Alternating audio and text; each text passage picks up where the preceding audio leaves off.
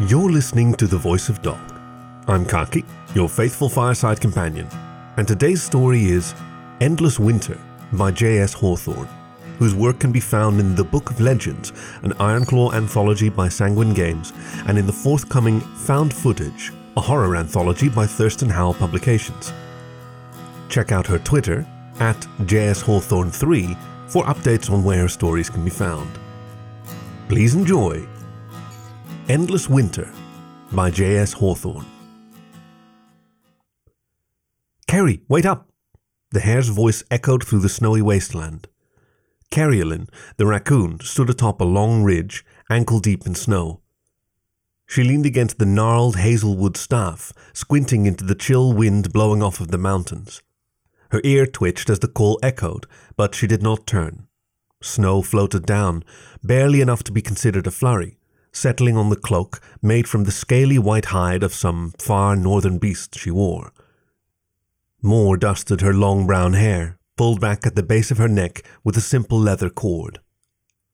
Trudging through the deep snow, the hare, Taily, tugged on the reins of their pack beast, a black and yellow lizard as tall at the shoulder as Taily was, and noticeably taller than Carrie. The hare wore the same style of long cloak, hood pulled up against the chill, shadows hiding everything but her ruby red eyes. Where Carrie was dark furred and, even in the cloak, stood out against the omnipresent snow, Taily was nearly invisible, white fur blending in with white gloves and tunic, and even the silver and steel flash of the sword she wore at her hip. Carrie!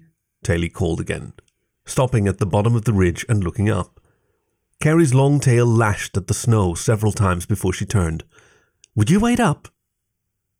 Their eyes met, and Taily was once again struck by Carrie's beauty. The raccoon was fastidious about her grooming, and her fur and hair were brushed until they nearly shined. She was lithe, but a little heavier than Taily, in hare's opinion, the perfect body. But more than anything, Taily had fallen in love with Carrie's eyes. When they had first met, years before the endless winter had begun to blanket the land in snow and ice, Carrie had had deep brown eyes, liquid and full of emotion. They were the sort of eyes that one could fall into. Her left eye remained the same, but since she had graduated from the academy, a brilliant ring of orange light had surrounded her right iris, like the corona of a solar eclipse. If Taily had fallen in love before, it was a schoolyard crush. After, it was the inevitable rush of tides washing her away in Carrie's depthless, burning gaze. Carrie waited at the top of the ridge, leaning on her staff, as Taily led the beast up. By the time the hare was halfway up, she was panting as though she'd run a mile. Carrie, to Taily's satisfaction, had the grace to look mildly ashamed of herself. Sorry, Carrie said, reaching out a hand to help Taily the last few steps. How's the baby? Unconsciously, Taily pressed a hand against the bulge of her stomach, feeling the small, fragile life growing there. He's fine, Taily said, smiling faintly. We're both fine. You just need to slow down a little, okay? Carrie sighed. We should have stayed in second refuge until he was born. Taily intertwined her fingers with Carrie's and gave her hand a soft squeeze. I don't want to wait, Carrie. I don't want him to be born to this. She waved her free hand over the snowy forest. It had been two years since the snows had started to fall. Two years of hard, unyielding winter. Only magic kept crops growing and food was getting scarce across the realm.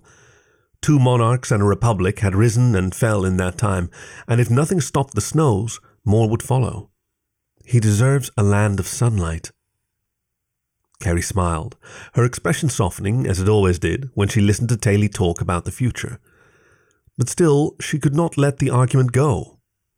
Someone else could solve it. It doesn't have to be us. By which you mean it doesn't have to be me? Taily said shrewdly. She took a step closer to Carrie, close enough to feel the warmth of her body. But why shouldn't it be us? Carrie knew she had lost the argument, but she knew she had lost it before Taily had opened her mouth. She released Taily's hand and fell into a hug, her head resting on the hare's shoulder. Their arms wrapped around each other, and soon all the world was circumscribed by their cloaks. Outside might be endless snow and unceasing winter, but that did not matter to them. and to the tiny life that Taily was nurturing. When they finally broke apart, the sun had jumped five degrees closer to the horizon. They both blushed, though no one was around to see them beyond the pack beast, which paid them little attention. Instead, it was snuffling through the snow, foraging for any tender grass that had managed to grow beneath. How much farther is it? Taily asked. The top of the ridge at which they stood overlooked yet more forest and a clear mountain lake. Not far, said Carrie, pointing with the tip of her staff across the lake. We can rest for the night soon, then reach the old temple tomorrow afternoon, I think. Can you manage another few hours walking? I think so, Taily said, holding her hand out. If you don't run off again. With a wry chuckle, Carrie took the offered hand and led the way down the far side of the ridge. They walked in silence for some time, not just their own, but the silence of a world blanketed by snow. At the bottom of the ridge, where the trees grew crowded and close together, sound returned to the world. Birds chirped and squawked and complained about a year with no spring or summer. Small woodland animals scampered across boughs and their footsteps cracked against the forest floor. Soon their voices returned to them as well, and they talked, discussing their hopes and fears, the coming child, and what would the world look like when the winter finally cleared away. Will we even still recognize it? Taily asked, to Carrie's teasing laughter. They camped on the shores of the lake. Despite the perpetual winter chill, some underground thermal heated the water just enough to prevent ice from forming more than paper thin floes. Life still flourished in the lake, and Taily fished a couple of fat mountain char for Carrie, while the raccoon foraged through the trees for whatever edibles she could find. In the end, they settled around a small campfire with a feast of berries and nuts, willow bark and fish. Taily even ate some of the char at Carrie's insistence. She found the taste and texture unpleasant, but even she recognized that raspberries and bark could only go so far. The snow stopped at about the same time that the last rays of the sun vanished into the night. While Taily laid out their quilted bedroll, much more pleasant to share on top of the added warmth, Carrie walked a wide circle around their campfire, scattering the leftover seeds from their dinner as she muttered spells. In her footsteps, the snow melted away, replaced with the first few shoots of new growth. By the time she finished her circle, the first seeds she had planted had sprouted into knee high plants, still growing. Carrie stepped back into the circle, the warmth of the campfire enhanced and rebounded by the circle of magic. With a satisfied smile, she watched as the plants grew into a stubby hedge of blackberry, raspberry, hazel, and hawthorn, all mixed together. The hedge stopped just shy of her shoulder, though it might gain another inch or two overnight. The magic would fade over time, and eventually the plants, coerced to grow and intertwine, would start to compete for the thin resources of this wintry world. But even then, enough power would remain in the soil to keep the strongest of the plants alive for years, if need be. When Carrie pulled off her cloak and boots to slide into the bedroll with Taily, the clouds had cleared, giving both women a broad and starry sky under which to sleep. The crescent moon hung low, just brushing the tops of the trees as it prepared to set itself. You're doing? Taily asked as Carrie nestled in against her shoulder. Taily no longer felt comfortable sleeping anyway but on her back, owing to the baby, but she did not mind the way she had become Carrie's pillow. No, just serendipity, Carrie responded, relaxing into Taily's arms. One of Carrie's hands drifted over Taily's bare stomach, resting comfortably on the bulge of the child inside her. Can we do it, do you think? Bring the warmth back? If that's what you want, my heart, Carrie murmured, her eyes already closed. She felt cold against Taily, who reflexively hugged the raccoon a little closer, it was, she knew, a side effect of the magic she had spent creating the hedge that shielded them from prying eyes and would provide food and shelter for any other travelers passing their way. She had, over the past year, created dozens, perhaps hundreds, of hedges just like this one, stretching from town to town. Taily worried at the toll it was taking on Carrie. Certainly the glow of the raccoon's eye had more fire than it used to, but who knew if that was related? She wouldn't say anything, not unless the side effects were more severe than a chill that caused a raccoon to press close in the night.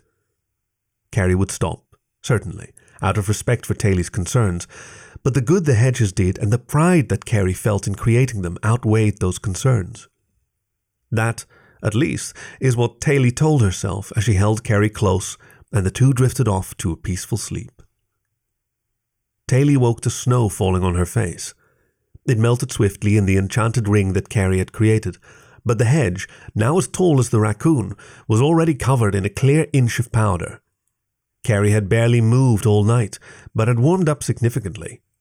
Taily told herself, as she did every morning, that Carrie was as warm as she had been the previous morning, and every morning before that. She told herself that Carrie didn't feel just a hair colder, like she was no longer warming all the way up. They never talked in the mornings. While Taily packed up their belongings, Carrie checked the spell she had cast the night before and also picked food from the new grown plants to eat on their walk. It was not an uncomfortable silence, but one born out of a deep understanding of each other and a love that transcended words. They set off as soon as the one sun poked over the trees, barely visible as a faint glow behind the endless storm clouds. With her sword, Taily cut a hole in the hedge big enough for them to step through and back into the cold of the endless winter. Carrie pointed their way north along the edge of the lake, heading into the rough foothills surrounding the Highland Mountains. Snow flurried on and off all morning, and a chill breeze blew down on them from the mountain top. They were both shivering by the time they stopped for lunch, and Taily did not immediately realize something was wrong. They ate in a quiet, punctuated only by gusts of wind or the soft crack of ice from the lake, huddled together next to the small fire that Taily had built. The silence weighed on Taily. This was not the companionable stillness of their earlier walk, but a pregnant emptiness full of a meaning she didn't quite grasp. Still, it wasn't until they had stood and were moving again that Taily understood that Carrie was flagging. The raccoon leaned heavily on her staff, cloak pulled tight and hood down. She struggled to wade through the deep snowdrifts, dragging her feet. Carrie? Taily asked. Carrie turned to respond, missed her step, and sprawled face first into a snowbank. Dropping the reins of the pack beast, Taily bounded over, kneeling in the ice and slush and helping Carrie into a sitting position. The raccoon was shivering violently. Something's wrong, Carrie murmured. Broken. What? Taily asked, fighting off panic. Carrie shook her head. Because of the magic yesterday? Must be, Carrie managed, though her teeth were chattering so badly that Taily could barely understand it. What do I do? Taily asked. She had no magical skill herself, and her knowledge of magecraft was limited to what Carrie and a handful of other friends had taught her. Warm, was all that Carrie could force out. The raccoon curled up into a ball in her cloak, still shivering. Taily brought the pack beast around and carefully hefted Carrie onto its broad, warm back. She then went to work clearing a small camp of snow and building a roaring hot fire, sacrificing some of their stockpiled wood to avoid wasting time to forage. Once the fire was going on its own, she brought the pack beast over. It laid down obligingly, bringing Carrie within the warming radius of the flames.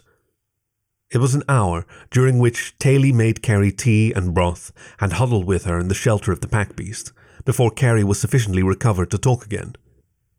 It's like there's a block, she murmured into Taily's shoulder.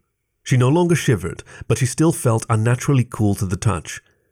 I couldn't draw any magic from the earth or the sun, so I've been drawing from me. And now you have nothing left? Carrie nodded. I shouldn't have let you create all those campsites. You should have told me. I didn't realize, Carrie protested.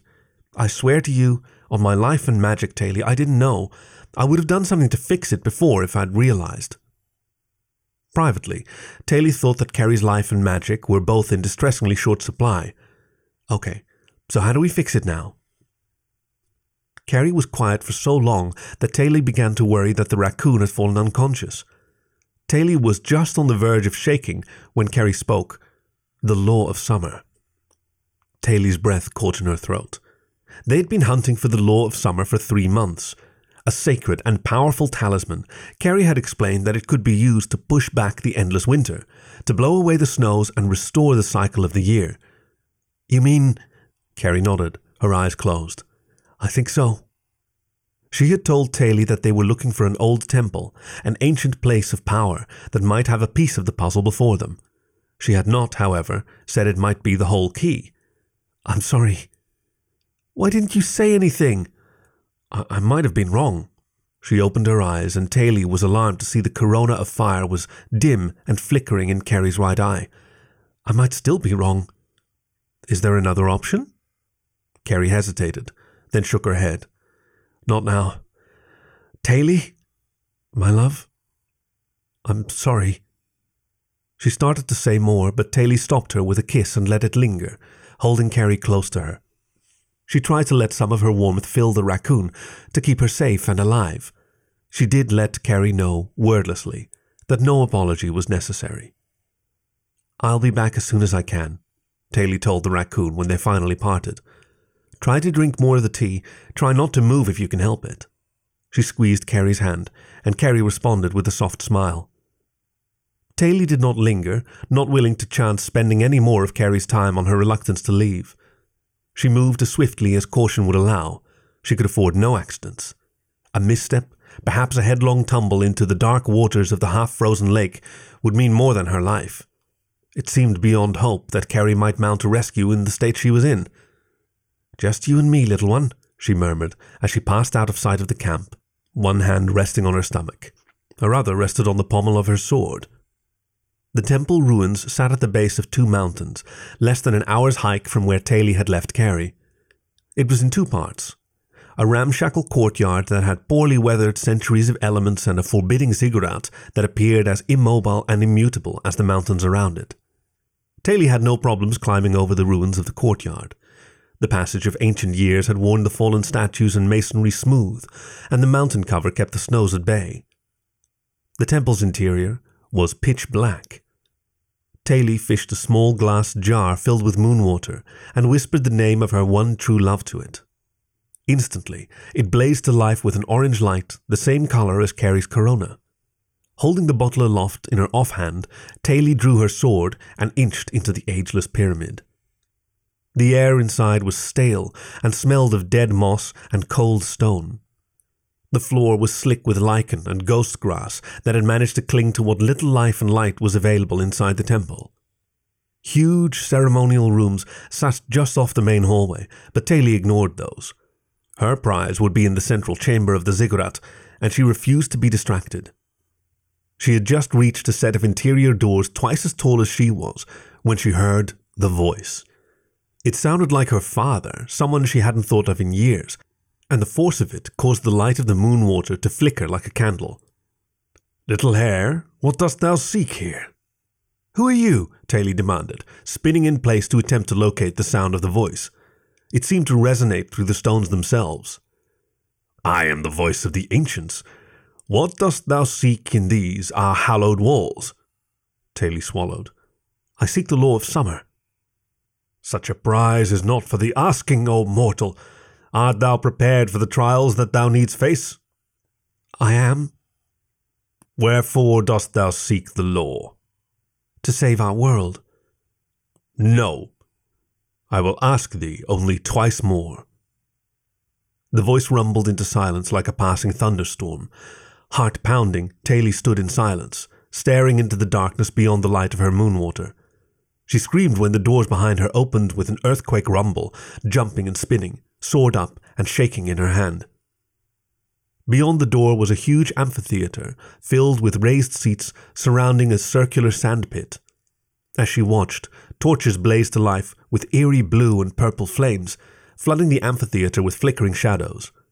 Taily kissed the bottle of moon water to extinguish the light and slid it back into her pocket before she strode onward, head high and sword out. The flickering torch shadows seemed to fill the seats like an audience, a thousand amorphous shades all watching her descend to the pit. She ignored them and the creeping feeling of being watched. Now what? she called once she had reached the sandy stage below. In answer to her challenge, the entire temple rumbled, the ground bucking beneath her feet. The sand rose into a pillar ten feet tall. A mouth formed first, opening into a gaping maw that roared while the sand fell away, revealing a figure like a horse made of the amphitheatre itself. It held an axe as big as Taily with a blade formed of fire. The horse's eyes were a glowing black obsidian. The sand horse swept the axe up and then brought it down over its head, missing Taily's stomach by inches. My baby, Taily shouted, bringing her own sword, so small and pitiful in comparison to the Guardian, up in a defensive posture. The Guardian paused, glowering down at her, snuffling at the air. The child is an innocent, it said, in the voice of her father. Thou hast our word that no harm shall befall it, through our actions or inactions. What good is your word? demanded Taily, still holding her sword up. You attack me without provocation. Thou hast sought the treasure hidden within this sacred temple, with intention unknown, and proffer excuses and obfuscation. By our laws, thou hast provoked the triple guardians, and must bypass each. Turn thou and retreat, we will not stop thee. Taily thought of Carrie. I can't. The horse hefted the axe once again. Then thou needs best me to proceed further. Without any additional warning, it swung down, nearly splitting Taily in half. She slid out of the way at the last moment, feeling the heat of the fiery blade as it whistled past her whiskers. She whipped her sword around and into the horse's knee as she ducked past it, a strike that would have hamstrung a mortal opponent. The horse stumbled and growled loud enough to shake the amphitheater, but did not fall. The axe fell and struck the ground where Taily's foot had been less than a moment before, sending up a spray of sand as she dashed forward, driving her blade deep into the horse's stomach. Again it snarled at her, but it did not bleed and would not die. The third strike caught her in the arm, cutting through her cloak and the padded leather of her armor, drawing a thick line of blood. She spun with the strike, bringing the side of her blade up into the horse's stomach, it passed through with a shower of sand as Taily rolled forward with the momentum of her attack. The horse bellowed and turned, its massive hooves slamming down on the pit in a small explosions of sand. Taily held her ground as the creature advanced, sword held steady in front of her. It raised its axe over its head, mouth open in a noisome roar, prepared to split her in half. She let the point of her blade drop as she stepped smoothly inside the horse's reach, then struck upward as the axe crashed down behind her. Her sword bit deep into the horse's side, just under what would have been the rib cage on a creature of flesh and blood. She met no resistance, her weapon sliding smoothly through the creature and exiting its body where shoulder met neck. The horse howled and then exploded into a whirlwind around her. She covered her face with her arm, eyes closed tight against the stinging barrage. When she opened them, the amphitheater was empty and quiet. The strange torches burned low. Now what? she repeated. In response, a circular section of the floor melted down, revealing a staircase leading into the darkness below. Blue and purple flames popped into existence along the stairs, illuminating the way downward. Wherefore dost thou seek the law? The voice of the temple echoed from the depths. To save everything, Taily shouted. No, the temple responded. We will ask thee but once more. In the ringing silence that followed, Taily glared down into the staircase. When the temple did not react, she began to follow the stairs downward. They spiraled deep into the earth with no break until Taily was panting for breath, her hand pressed against the cold stone wall to steady herself. She did not know how long she walked, but when she reached the end of the stairs, the air was frigid and smelled of earth and the old things that slumber beneath it. The room at the bottom of the stairs was not large and lit fully by a torch in each corner. At the far end from the stairs was a set of massive stone doors. Taily, her sword still in her hand, crept closer to the doors. Ancient writing blazed to life against the doors, burning with the same blue purple fire. I don't speak that language, she called out to the temple. The temple boomed out at her, its voice louder than it had been. Hear this, and speak the password, or return whence thou came. Drawn in light, cold mother, grows, fades, and lives again.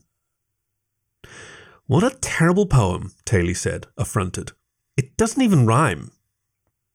Test not our patience, O mortal, the temple boomed. It is not our doing that thou didst not study the ancient languages. In its original form, these lyrics would have thee fall to thy knees and weep.